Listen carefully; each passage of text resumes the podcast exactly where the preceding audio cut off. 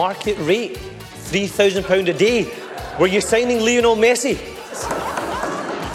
This is First Minister's questions. Just once, just once, it would be nice to get a First Minister's answer. Any political party in this chamber that was confident in their arguments around independence would not be desperate to deny the people of Scotland the right to make that choice. The Steamie, a laudable production for the Scotsman. Hello and welcome back to The Steamie, the Scotsman's political podcast. My name is Conor Matchett and I am the Deputy Political Editor at The Scotsman. Welcome back to Steamie. It's been a long time since we were around. It's been the summer recess, it's been the death of the, Her Majesty the Queen that's delayed us from coming back, but we're delighted to have you back. Just want to tell you at home about some changes that we're going to make to The Steamie over the coming weeks. We are hoping that we will have a interview with someone in the world of Scottish politics every week for you going forward. And also, we will look at the top stories of the day. With me today, but in a very nice area of the Scottish Parliament, Alistair Grant, our political editor, is here. Alistair, how are you? Not too bad. How's it going? Battling on, just about. It's been a busy week of politics since the Conservatives effectively collapsed the economy. it has. It's been one of those weeks that just kind of ages you by about 100 years. Absolutely. If you're in politics or journalism particularly given the fact that with the Queen dying and that basically putting a stop to politics, it's basically flat to the floor on the accelerator as soon as we got back to it, wasn't it? It was, it was. I mean, obviously, that kind of put a pause in politics. Both parliaments, north and south of the border, went into, you know, weren't sitting essentially. Uh, and then we came back, and obviously, there's a big announcement on energy bills.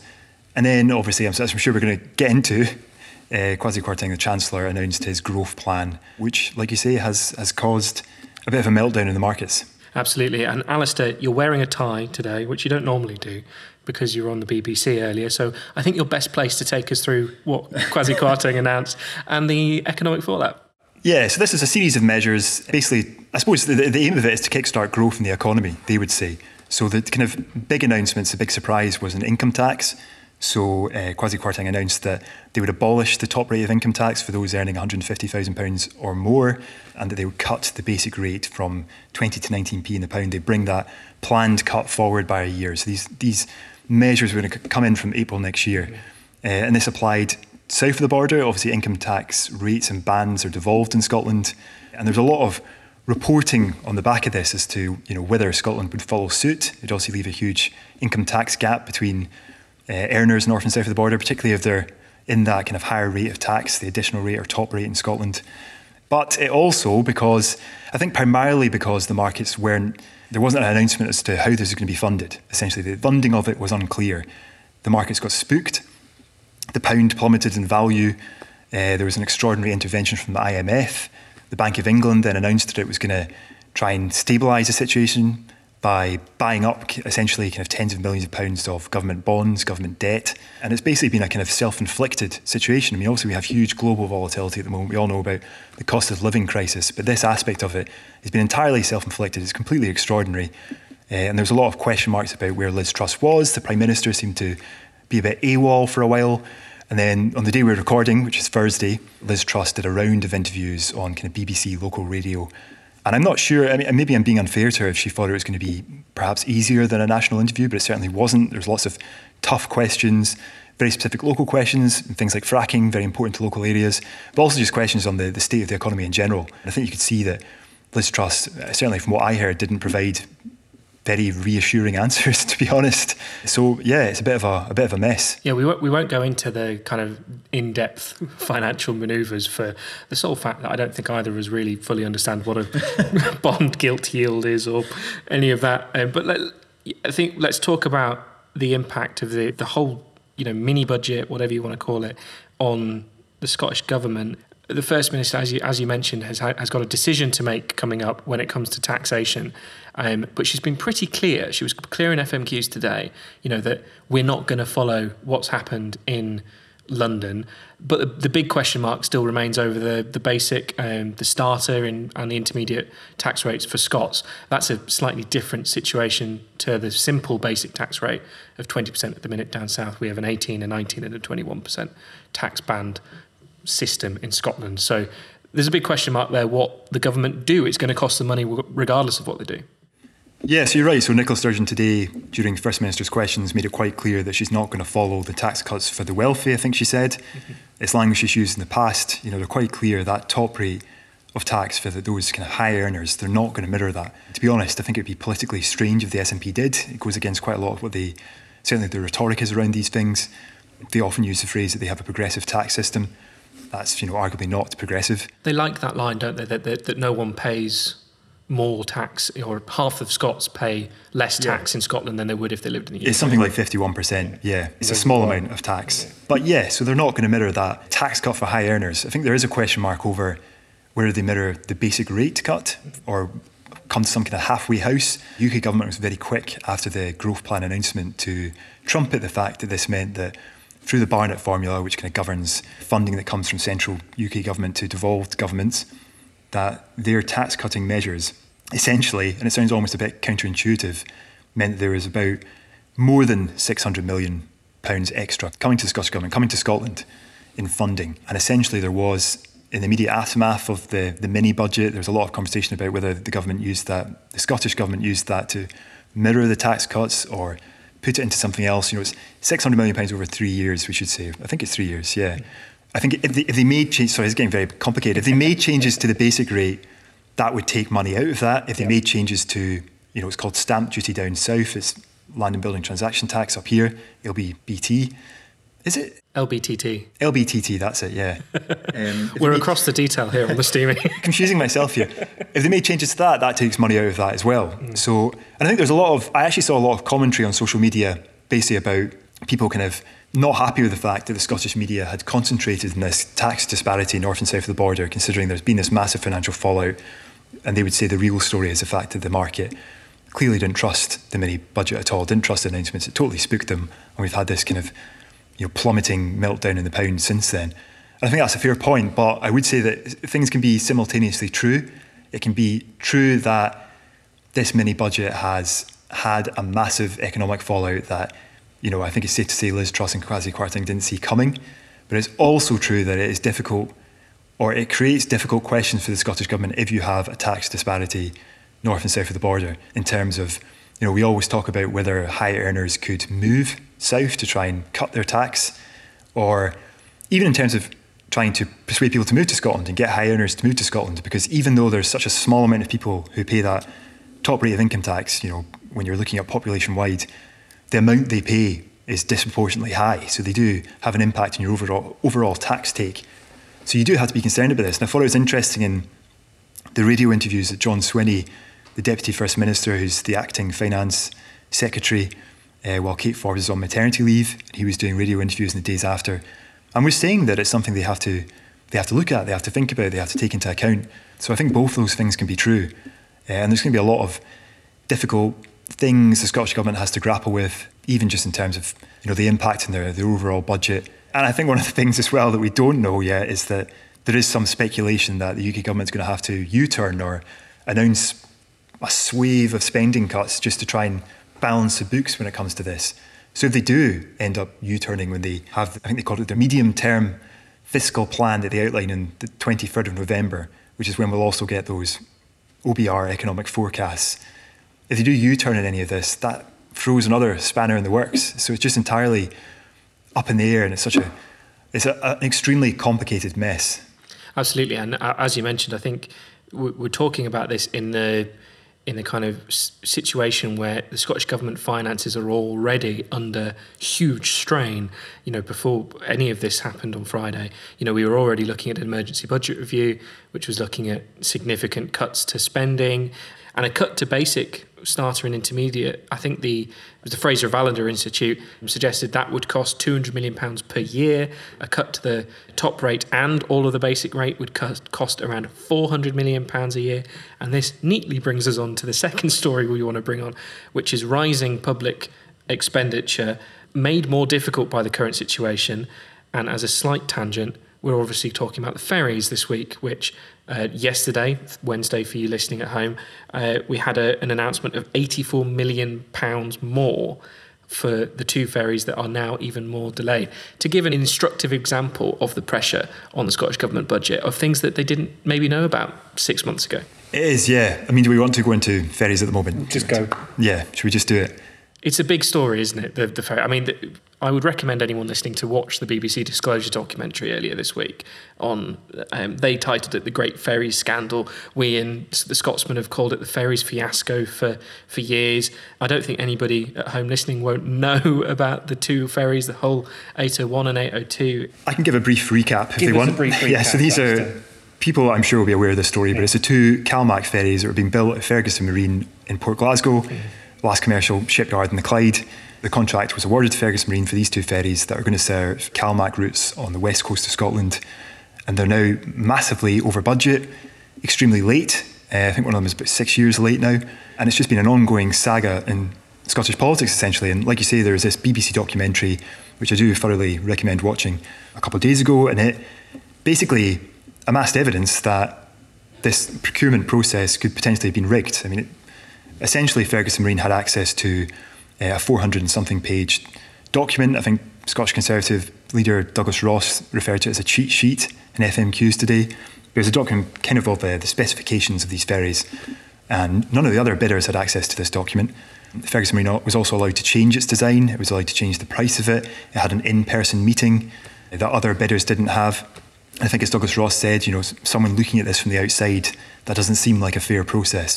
So there's very serious questions to answer there, and I think there's a lot of frustration in general about the transparency of this. I mean, we're, like you say, we've been talking about this for a long time. Listeners are probably very aware of it, potentially bored quite bored of it, um, and yet there's still more aspects of it coming out. There's still kind of more details about it coming out, and it potentially, you know, it's just it's becoming pretty ridiculous to be honest. Yeah, and the, the, the documentary in particular focuses, as you say, on the you know 424 page cheat sheet that apparently CMAL ended up in the hands of uh, sorry Ferguson Marines, you know lead bid maker for, for this, and that's a problem because it was put together by Calmac, who you know are buying uh, ultimately operating these ferries. It was a, as you say, on the face of it, a significant you know advantage for the yard.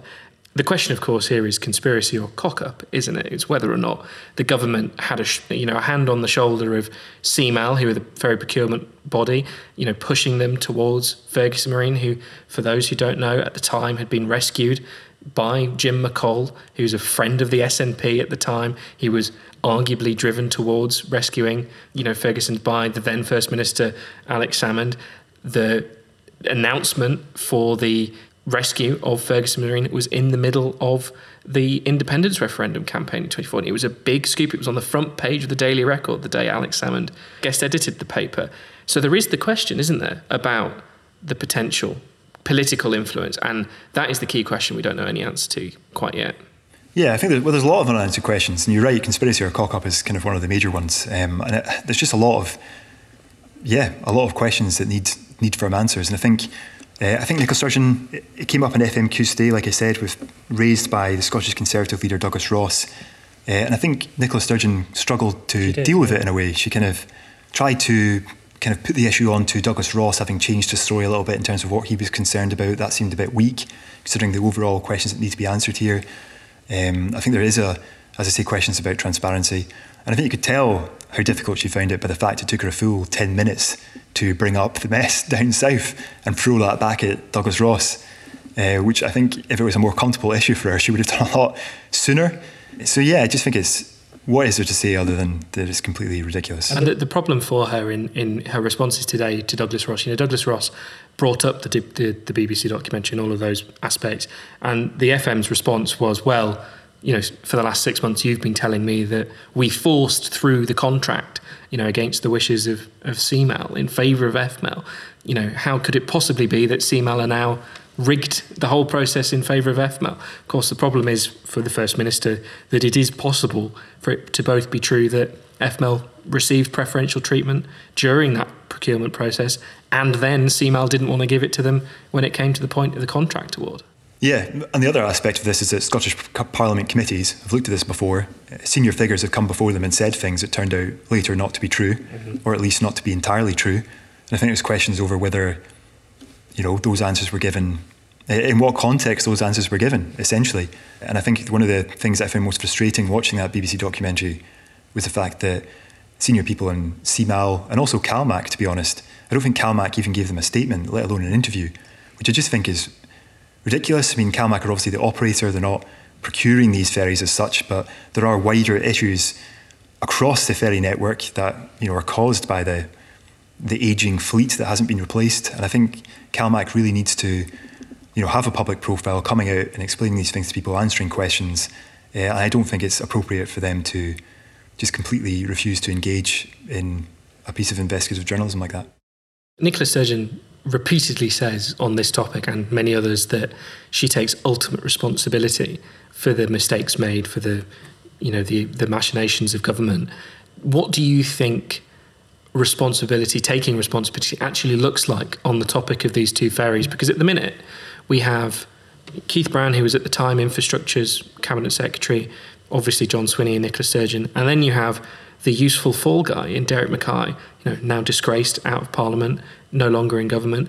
Is he the only one that they can blame and they can just lay it on him? Or do you think that one of the three, you know, all senior figures in the SNP and in the government need to take some responsibility for it? Yeah, it's it's interesting in terms of yeah, I mean, it's something that government ministers always say, you know, the buck stops with me, which I think is the phrase that Nicola Sturgeon used. But then on the other hand, they're also arguing that they weren't involved in the procurement process. They haven't had sight of these documents. I mean, I think the phrase that Nicola Sturgeon used today was that as far as ministers are concerned, they've not seen any evidence of impropriety. Um, but she also made the point that they haven't seen these documents. So, I mean, Audit Scotland, I think, are looking at this again. So I think they said they're looking at the substance of the allegations made in the BBC documentary. And I think that's promising. There needs to be in some way, shape, or form, we need to get to the bottom of this. Uh, and I think until you've done that, it can be hard to say in terms of what, what should happen to ministers or how, how much. Yeah, it's a difficult question to answer. It's going to run and run and run. Now we go to Alex Brown, who attended the Labour conference this week, where he spoke to Edinburgh South MP Ian Murray, who shared his penchant for some Labour merchandise. He also spoke with leader of the Scottish Labour Party, Anas Sarwar, whilst battling with attendees looking for selfies and to shake hands with the leader, which I'm sure Anas will have been delighted with.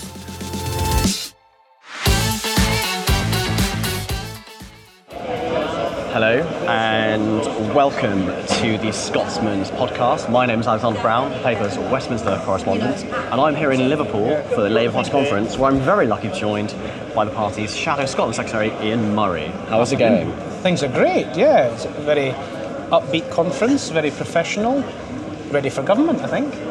Ready for government, and when is that government going to start, do we think? Well, we'd like a general election tomorrow, but uh, that's in the hands of the Prime Minister. But I think the country's ready for a general election, ready for a change of government, and Labour are ready to deliver.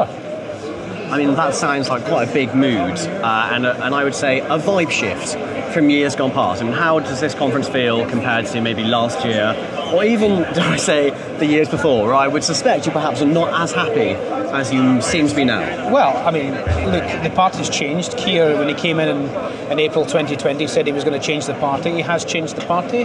He's fed up with the party, as we all are, being a protest movement, and we have to be a serious party of government. He did that last year by changing the party's constitution, which is all very boring but has a real effect. And now we're in a position whereby we're laying out some really good policies. We're showing clear water between us and the government, and we're we're ready to govern. And I think the professionalism, the busyness, the upbeat nature of this conference is fantastic, and I think it's there for everyone to see. I think some of the criticism that comes from the other side on that is that might, there isn't enough clear blue water.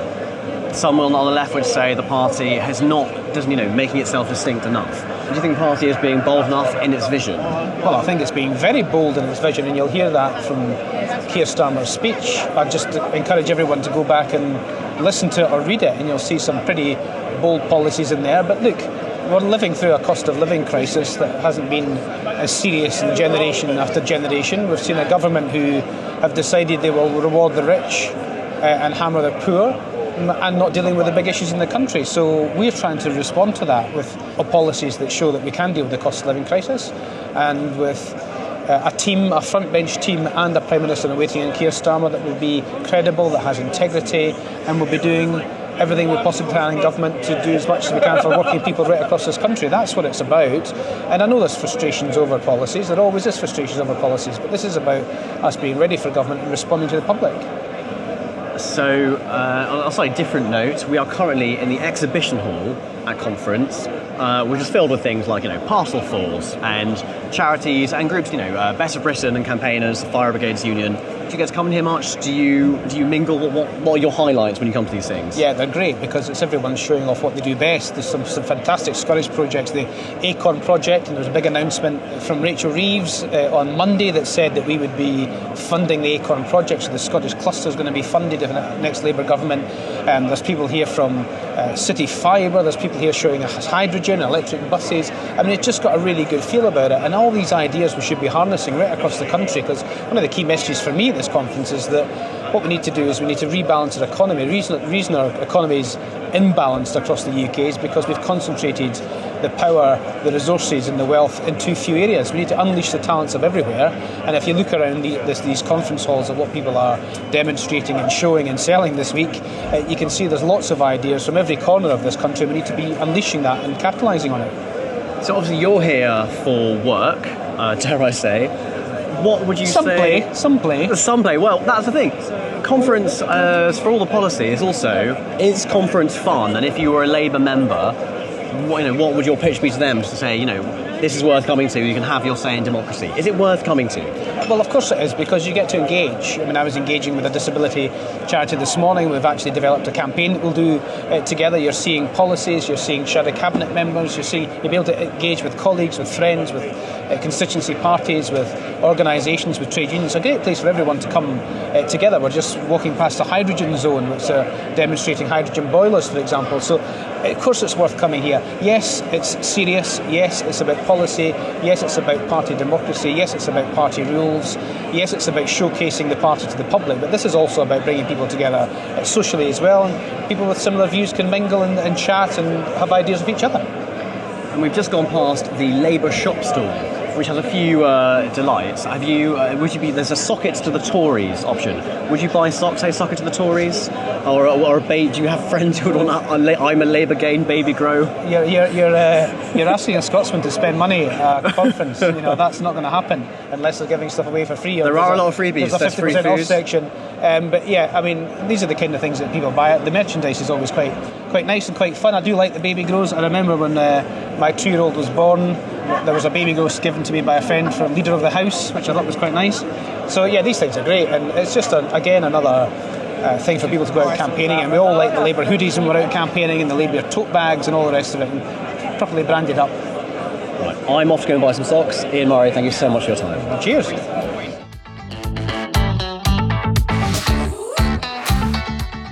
I'm now here with the leader of the Scottish Labour Party podcast. Thank, thank you so much. Thank you. Um, thank you. Sorry about that, Alex. How often has that happened to you uh, since you've been here? How many pictures have you taken? Quite a lot, actually, but um, nothing wrong with that, is there? No, there's nothing wrong with it. I'm just interested. Like, is it does it, does it feel weird for people, you know, as a as a politician, that people aren't just you know wanting you to deliver change? They also want pictures of you. Does that happen outside of Labour conference? It, it does actually. It happens in um, it happens in some strange, weird, and wonderful places sometimes as well. Uh, when I'm out and about with the uh, with the kids, people are very kind, very very polite, and I think so often uh, we think about or talk about politics being angry and divisive and abusive. But actually, fundamentally, most people, of course, at Labour Party conference, uh, but also outside the Labour Party conference, most people are thoroughly decent, good people who want to have a positive conversation rather than express the anger and hate we often see online. You say about it being less divisive. I think this conference feels less divisive than it has in previous years. Does it feel a bit more relaxed to you? Are you, are you more chill this year, um, or are you still secretly brewing for a fight? Look, I'm look, I'm a, I'm a naturally agitated uh, person, um, but actually a lot more a lot more chilled. And I think the interesting thing is I, I know some journalists have been saying that conferences. Uh, this conference is, is boring in comparison to previous conferences. I would say serious compared to other conferences. And I think the reason for that is I think the Labour Party's grown up. I think the Labour Party's serious again. I think the Labour Party wants to win again. And I think the Labour Party is ready to lead again. And our challenge now between now and the next general election is, of course, let's expose the failures of the Tories, why they deserve to lose, but also let's now set out why Labour deserves to win. And I think if we do that, not only can Labour win the next general election, but I think Labour will win the next general election, and Scotland's going to play its part by getting us over the winning line. And how, I mean, how many seats are we talking here? Is that something you're willing to put a number on yet, or is it just, you know, we'll be doing better in Scotland? Look, I'm, I'm, I'm, not, I'm not put a set uh, number on it, but what I'm determined is that we make significant gains uh, in this election campaign. It's coming up to the general election, uh, and I want us to be as ambitious uh, as we as we can be. I genuinely believe the next election, uh, there is no route to a Labour government that doesn't go through Scotland, and Scotland is not going to stop us having a Labour government across the UK. I genuinely believe Scotland is going to help us deliver that Labour government across the UK, and as I say, win the seats in Scotland and get us over the winning line.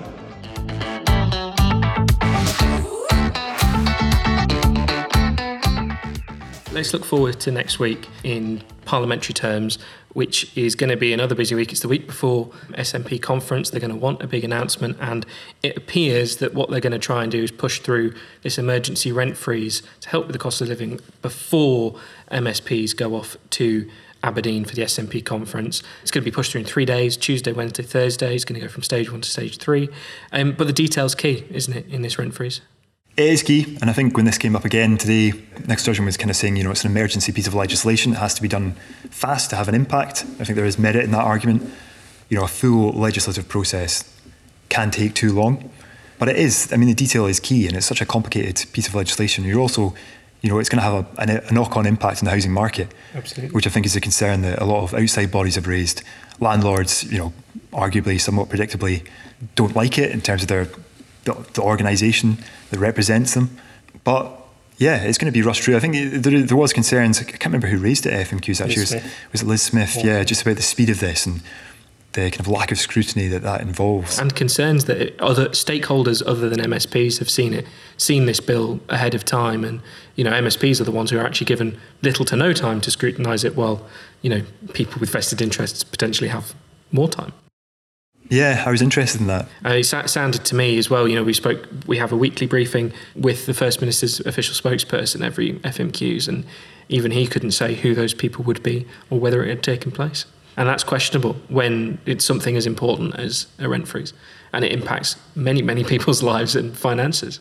Yeah, something you feel strongly about yourself. I do feel strongly about it. I mean, it's it's the big questions on the rent freeze are, are kind of particularly now following the mini budget and the impact on interest rates. You know, we're likely to see a big interest rates rise from the Bank of England, which will push up the, the cost of you know a mortgage. A mortgage I do not have. Um, for full disclosure, I am a renter in Edinburgh. So a rent freeze has to protect both the renter from high rent rises during a cost of living crisis, but it also has to bear in mind that once we get to April or May, and that temporary, and Nicola Sturgeon's been very keen to emphasise it's temporary, once that temporary freeze is over, there has to be something in the legislation to protect renters then. You know, rent can be raised once a year under the legislation. I had mine raised in June. You know, by next June, I will have not had the benefit of a rent freeze, and this, I won't be alone in this, and could end up with a significant hit to my rent next year because of the price of a mortgage, of the, of the mortgage payments. It's a difficult question. It's not as simple as people make out, and I think the current economic circumstances have made it a tougher one for the SNP to answer. So it'll be very, very interesting to see what happens next week, and we'll obviously keep you up to date on all of. It